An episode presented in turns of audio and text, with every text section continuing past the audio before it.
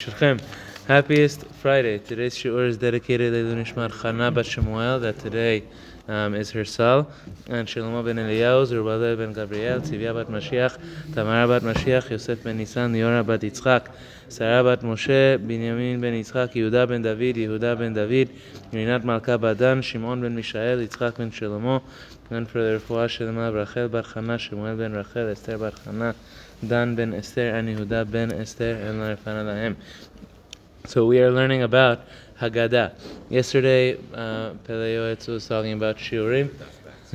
Oh, bah, bah. Okay? The the power of going to Shiur and the Kaddish, which is said after Special the Kaddish. Shiur. Right, so That cleans all your uh, avonot. cleans a person's avonot Oh, if a person oh. was inspired by the shiur to, to do to, to, to do teshuvah. But the Gemara says that that is the most powerful kaddish, is the kaddish which comes after a shiur, which comes after the Haggadah. And this is also part of why the Sfaradim always do it. We say Rabbi Chanina ben Akashia Omer, and you say kaddish after the shiur.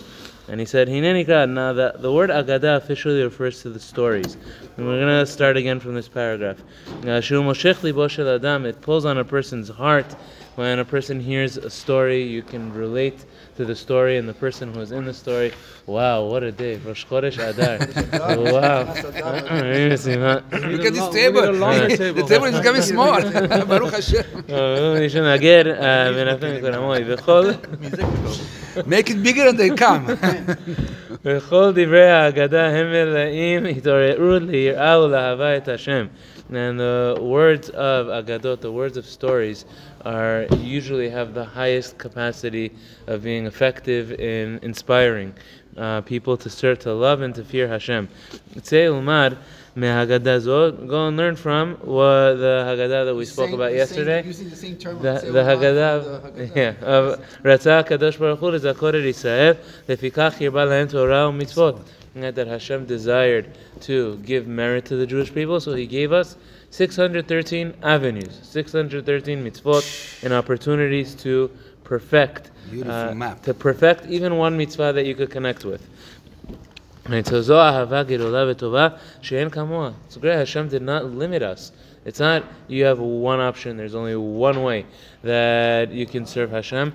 There are 613 opportunities, 600, and if a person connects with one way over a different way, then a person goes through that, you perfect that one mitzvah, and a person has a chelak olam call me kol mi And similarly, all the words of the Agadot, the stories, the legends of the of the Gemara, musar.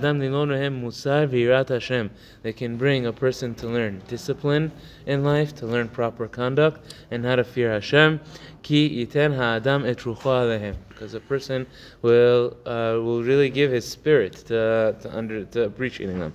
Ve'af ba'agadot. Now says Pele Yoetz, there are many Haggadot, there are many um, midrashim explanations, stories that they're they're a little bit uh, puzzling. They could be they could be considered puzzling or strange at the surface level.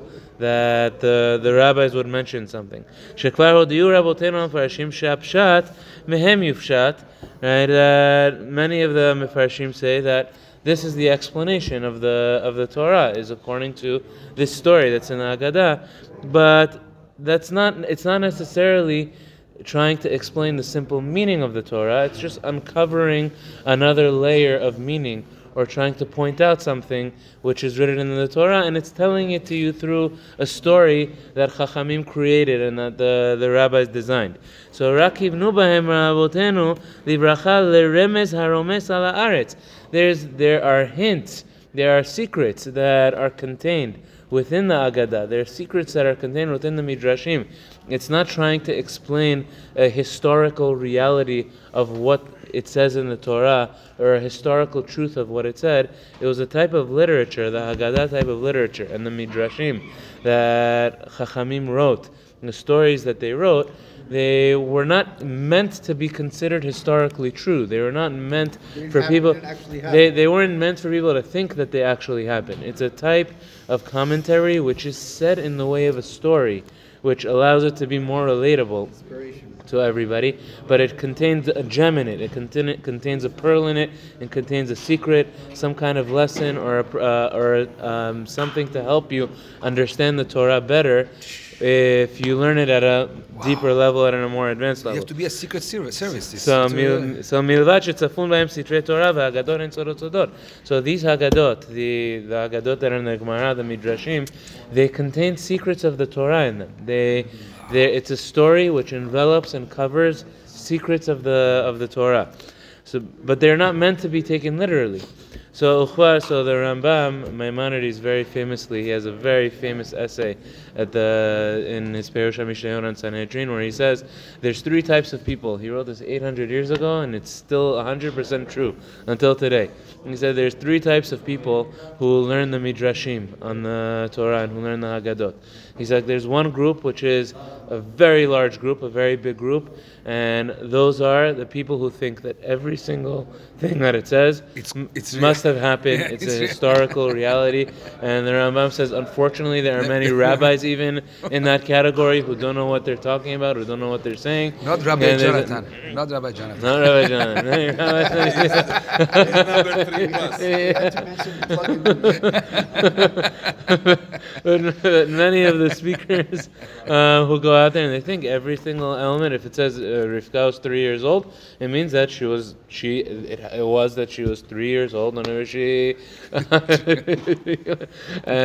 My, this is my wife. and he said, and the Ram- and the Rambam says it's a very bad thing. It's a very bad thing that they publicize or they think or they tell people that these things historically happened because people look and they say, well, the Torah is nonsense." Well, the Torah would be they really. You, you, close, you close the door on the Gemara and the Mefarshim and everything. Yeah, yeah. People look at what I'm, I'm gonna go learn Gemara right now. I'm gonna go learn Mishrim. It says all this nonsense. It, uh, you know, there was when Yaakov went to, to sleep, there were twelve stones, and the twelve stones were arguing with each other, and then they they, they combined into into one until until. But like, really, that's what they think happened. You know what? The, the Chachamim, the rabbis, they weren't smart people. They weren't wise. They were fools that that they're writing this and they say things happen. So he said that they cause people, those who think that they were actually historical truths, that they were trying to tell you something which historically happened.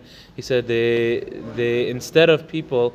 Uh, Instead of it happening, what it says in the Torah that the goyim and that all the other nations will look at us and they'll say, "Am chacham minavon hagoya gadol hazeh." This nation is a wise and understanding nation, and we should emulate the Jews. People will look at the Jews and they'll say, "Am tipesh v'sachal hagoya katan hazeh." They're going to say, "This nation is a foolish nation." Chas v'shalom. They they believe this uh, this nonsense uh, that you could get away with telling it to children, but but any thinking person is not going to understand it. And then he says the second group, group, and he said it's the even worse group. is the group oh. that, that oh. looks at and, and, and the group that left. Meaning the group that says this is nonsense. The rabbis were fools. The rabbis don't know what oh, they're they doing. Make, they make the first group they have the simple emunah. Oh, it says it. It must have happened. Uh, it's true. The second group is no, they emunah. say no emunah. They said, oh, and this is, says it. It must it must be that the rabbis were fools. It must be that the rabbis didn't know what they're talking about. But he said they're the, the kofrim, the epikorsim. Uh, they they didn't understand what it says, and they're making judgments uh, uh, about our rabbis and about our chachamim. Chas. So he said they're even worse. They're kofrim. They're epikorsim. And then he said the third group Oh, is a very small group. There are very few of them, right? you know, maybe you'll find one here, one there. If you're lucky, you have to go look them out. You have to go search for them until you find a, find a rabbi who understands the midrashim in this way, or find someone who understands the midrashim. It's amazing how it hasn't changed. That's the amazing part. That he says, and those are the ones who understand that the Agadot and the stories of the Gemara, the stories of the Midrashim, were not historically true. They're meant to encode a deeper meaning.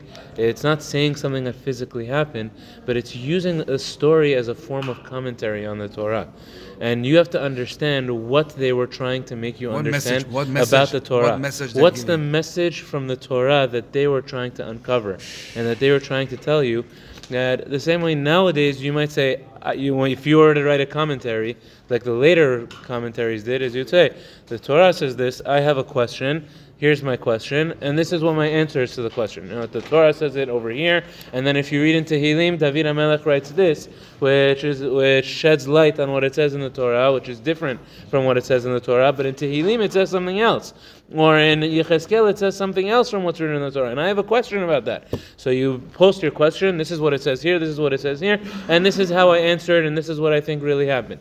The Midrashim would never do that. The Midrashim just tell you a story, and they expect you from reading the story To to, understand. understand that oh there is a pasuk somewhere else which uh, and the and the, the story is meant to formula. It's a help formula. you There was a- understand. giving a This is- formula. it's a It's a form of secret- secret literature formula to it's a and with all of it putting it in a story to make it relatable to your to your average person But they, they, they did, but so they it's did a very sophisticated they- form of they did literature seems like it's, uh, it almost seems like is it worth it to have the story because there's so much room for misinterpretation. A hundred percent because they're number one, it's relatable to your average person, and number and number two, sometimes the messages are encoded in a way with a specific purpose. They only want certain people to be able to understand it.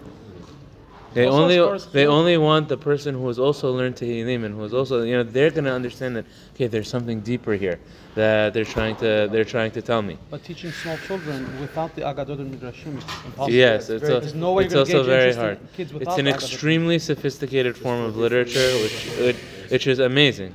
So it, it encodes. That's the only way you can engage them. Yeah, it en- so at the same time secret engages agents. children, but at the at the same time also encodes very deep truths about the Torah that your average person might not catch and might not see. But somebody who's looking at a more sophisticated way will. Now, just let's get the comments of Pele Yoetz because we only have uh, 30 seconds. So,